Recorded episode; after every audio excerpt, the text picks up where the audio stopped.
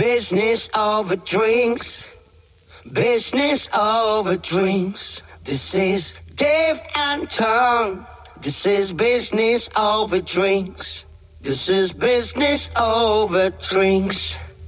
Yep. Here we go. Is it recording? Yeah, it's recording. Yes. Yes.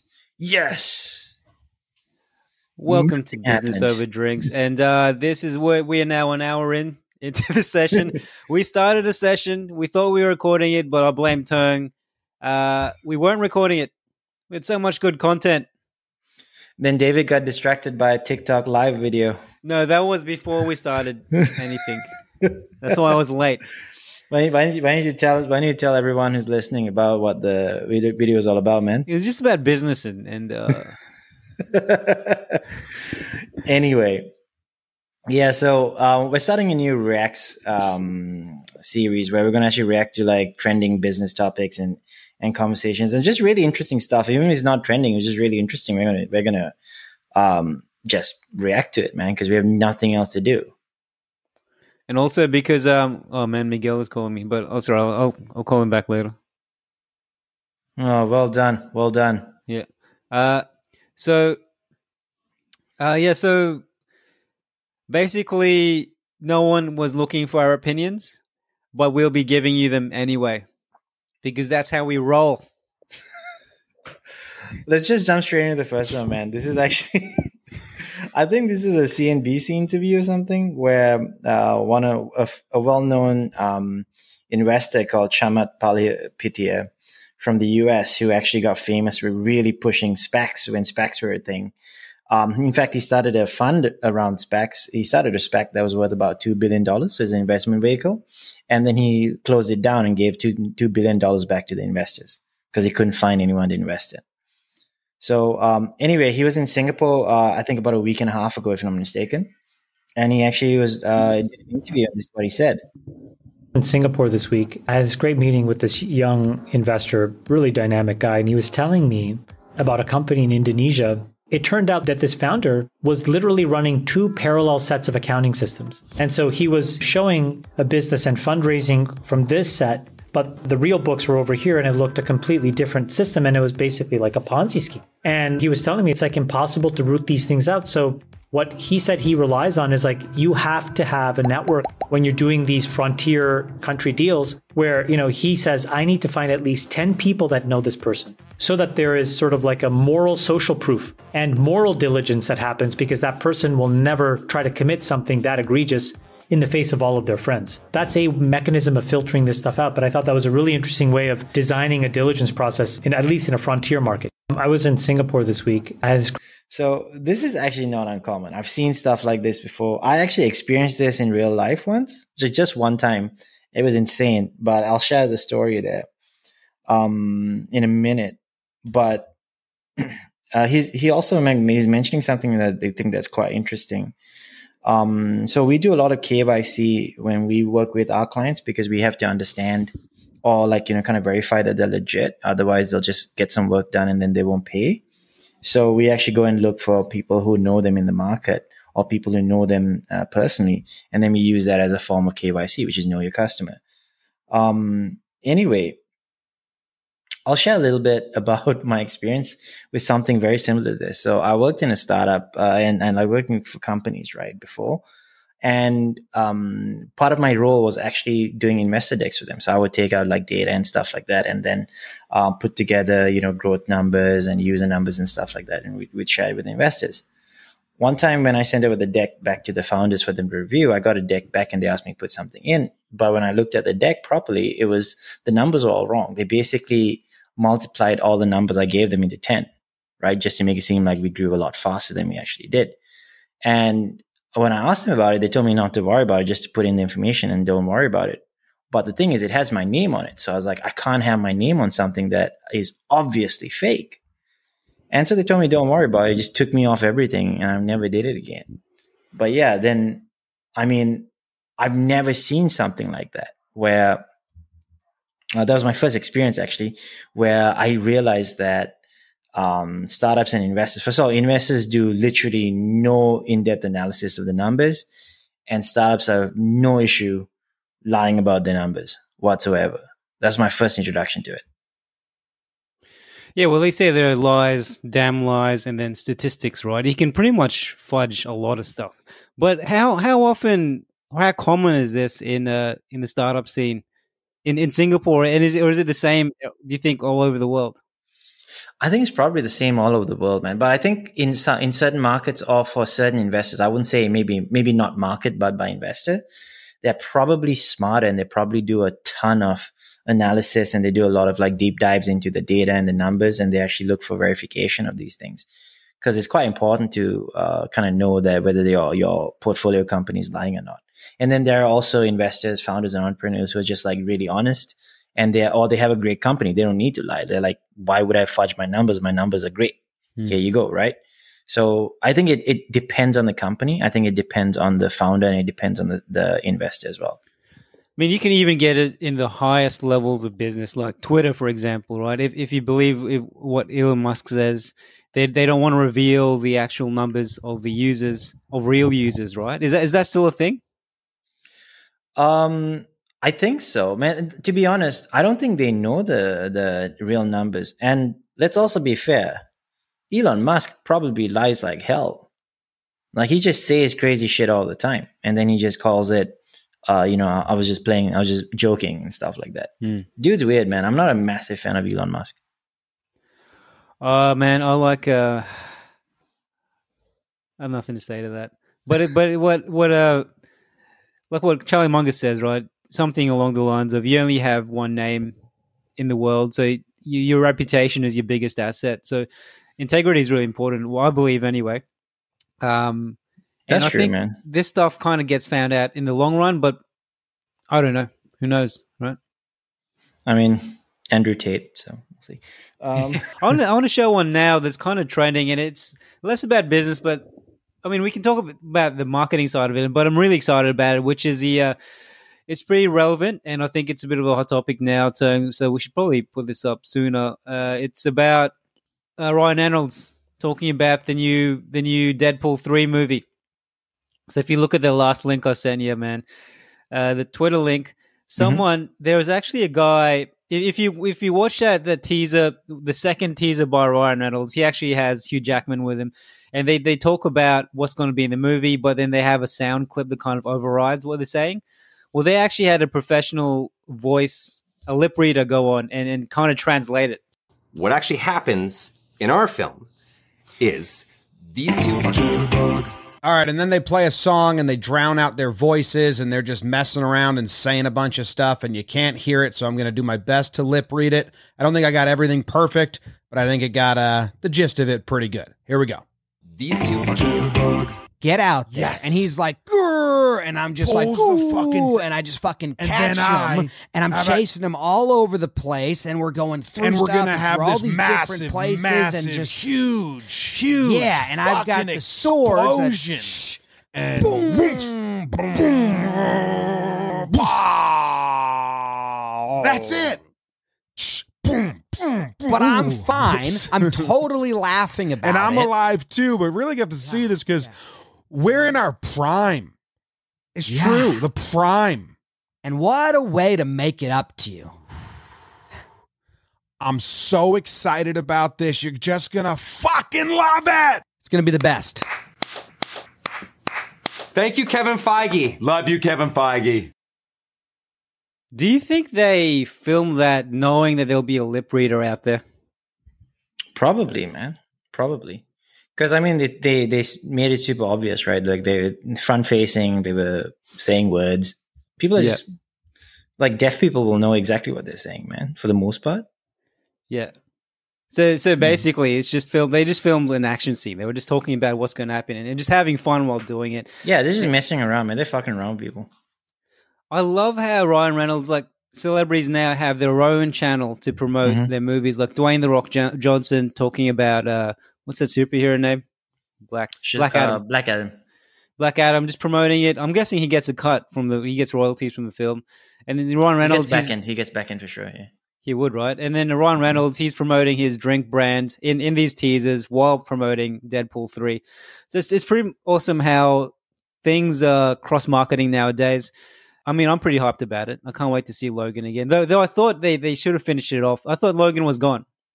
So, uh, I mean, Hugh Jackman, Hugh Jackman's Logan was already done in the multiverse, but it'll be interesting to see what happens.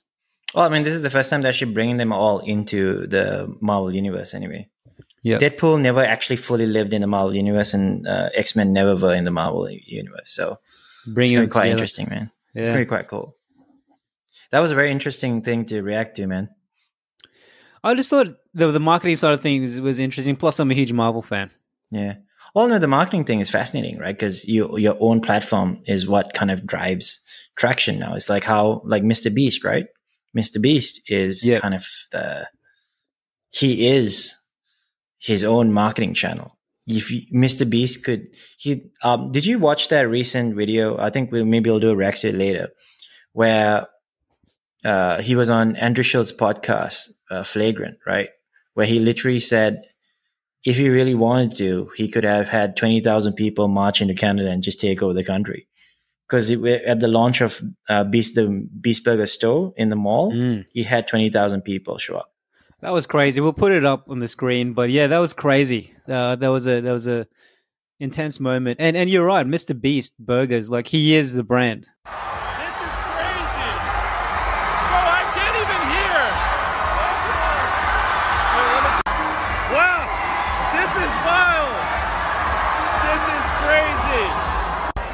Why are there so many people here? And there's so It's much insane. influence, like Ryan Reynolds, right? Uh, people go to movies a lot for the celebrities, for the people, and go to the brand for Mr. Beast. Imagine, but what happens if Mr. Beast is gone?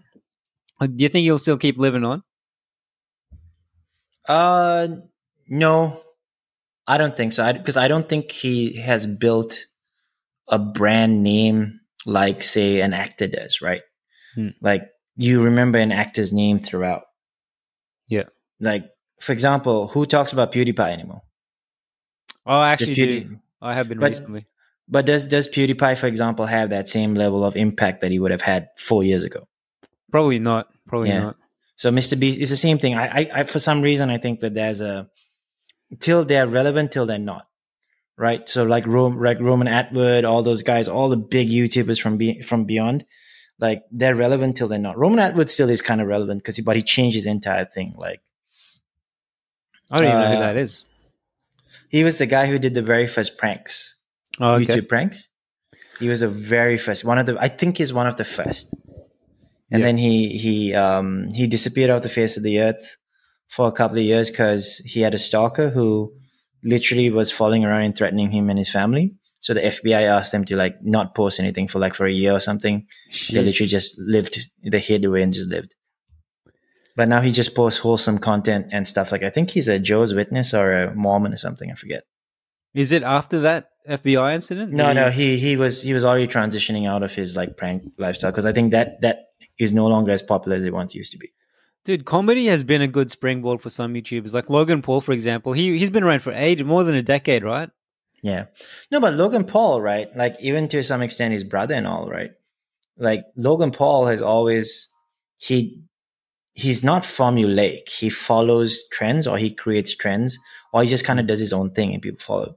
He's doing a really, really, really interesting project right now. I think it's called 99 Originals, right? Where he goes and he creates 99 original NFTs. So like pictures of stuff and he just sells it as NFT. So he's, for example, anything, something as simple as like taking a Polaroid of someone. Hmm. It- or he creates an image that he really likes and he takes a Polaroid of himself or whatever. And then he sells an NFT that actually has intrinsic, uh, tangible value. So for example, like on his podcast, um, shit, I forgot the Impaulsive, right? Um, people who bought one of his one of his nine originals could get on um could get on his podcast and be a guest on his podcast. So if someone bid three hundred thousand dollars for it, or two hundred fifty or three hundred thousand dollars for it to get on his podcast. And it was Do you think that's that's a scam? what? Like getting people to buy these NFTs of his. But he's also doing some kind of pool, right? Like so if you Oh yeah, it- so the the money goes into a pool. He's, he doesn't take it. So then that pool becomes. He's trying to create actual cash value. Yeah. Of the thing versus, for example, paying someone for an NFT, them taking the cash, and then that NFT is there, right? Then it's like artwork. Does the value go up and down? It depends. Here, he's pulling the money into and creating actual tangible. Well, it's crypto, so I'm not sure how tangible it is, but it's creating an actual pool of Mm. value Yeah. okay. around it. So that's when you're purchasing into that pool. I think it's all about trying to create tangible value from from um, within within the community versus actually just trying to sell an NFT that is nothing other than a digital image, and then they say, oh, it it it goes up and down in terms of value, like an artwork, which is fine and fair. That's tangible too, but it's more like when you're actually putting cash behind it and into the community and and then creating a pool around it that that um, he's actually putting a dollar value to that uh, that tangible value. You know uh, who's who else started from comedy that's really interesting is Joji, right? Is that how you pronounce it? Joji? Joji? Oh, Georgie, yeah, yeah. You're the one int- you introduced me to him. I had no idea he was. What was his comedy name? pink guy, pink guy, and filthy Frank. He was so eccentric and strange. I, I watched him retroactively, and now his music's brilliant. Yeah, no, I love his music, man. I was a big fan of Joji before I knew he was Pink Guy and and uh, Filthy Frank. I've seen him live. It's pretty cool. So you just found out about him. I mean, that, that's that's kind of a. I guess no, that's we, one. we all we all know um, Pink Guy, I but like yeah. not not publicly. Like like we we all know Pink Guy because uh, do you know the Harlem Shake? yeah, That trend. he started I started it. Oh shit! he was the guy who did it because he but it was random because he literally filmed filmed it in his in his in his bedroom with some friends he had no idea what was going on he just filmed it thought they did something stupid because they didn't have a plan Hmm. and then he uploaded it and went to bed he woke up and then it was like the biggest trend in the world Yeah, damn. yeah, uh, it I didn't know man. that. I had no idea that's where it came from. And uh, I mean, I mean, that's I guess that's one way some some streamers and famous YouTubers can kind of transition and stay relevant. And I guess maybe that's why one reason I, he may have even said so. Mr. Beast is doing what he's doing now, like with Beast Burgers and his other brands, is just to stay alive beyond YouTube and beyond um, what he's he's mainly known for. No, do you know what the do you know what Mr. Beast's most interesting um interesting uh business is right now? It's not Beast Burgers and I and people have talked about this quite a lot, right? But his most interesting business, at least to me and maybe a few other people, is he has a translation service. So you know Mr. Beast in Espanol, Oh, yeah, Mr. Beast in. Portuguese. So what he realized was he was doing it for himself, and he realized why not, why don't I just do this for other people and they can Mm. pay me. So basically, people pay him to do translation of their YouTube videos, of voice actors and everything, and it's done professionally, not just subtitles or like random stuff. It's like professional voice actors um, doing doing your videos for you. It's kind of cool. Should we watch? I think we have, we shared some some Mr. Beast clips we can talk about. I don't I don't know where they are in our chat though. Oh yeah, we have we have a Mr. Beast uh, clip. Let me see. I don't think we shared it with each other. Do we? On. Um, you shared a video that said, "Has Mr. Beast said the N word?" Oh, Uh, Maybe maybe we don't react to that. yeah, it's a it's a funny one. All right, maybe yeah, maybe we'll, maybe we'll react we'll react to that later, man. Next time. Yeah. Um, but yeah, he's very interesting, and, and I think uh, I, I- I'm a big follow fan of Mr. Beast. I love what he's doing. Um, super generous. I hope he gives me money one day. He might, man. Fingers crossed. Like, what would you do if Mr. Beast gave you like not not like a billion dollars, but it gave you like fifty k? Yeah, I, I know you, man. You're going to invite me out. I'm just going to have a bender. He'll be gone Absolutely. by the next morning. Maybe not a fifty k bender, maybe, but like yeah, like you'll be really stingy about it. You'll get me to pay for everything. You'll still have the 50K. Oh, okay. Just so that everyone's listening, Dave doesn't pay for shit. I pay for things, man. I pay Yeah, for pay- things. You didn't pay for shit, man. Okay, so um, I sent you a really interesting one, which is uh, how to grow your how to grow to a million subscribers. The Joe Rogan one. All right. Let's watch that. Yeah, I thought that was really interesting. Also, because I mean, we don't have to watch the full thing, but we can just watch um, as much of it as possible. It's also really long. So, like in summary, he's just he's a he's a health health expert. Is he the the guest? And then he, Yeah. he he had a podcast that started from from nothing essentially as a hobby, and then it became a one million plus subscriber podcast. Yeah, one million subscribers. I think he's doing more and more. Uh, it's it's even bigger now, right? Um, it was really interesting because, like, it's called it's called Derek. He's called Derek from uh, More Plates, right? Uh, more plates, more dates. He's a fitness educator and entrepreneur between behind More Plates, More Dates. It's a YouTube channel, podcast, and a website.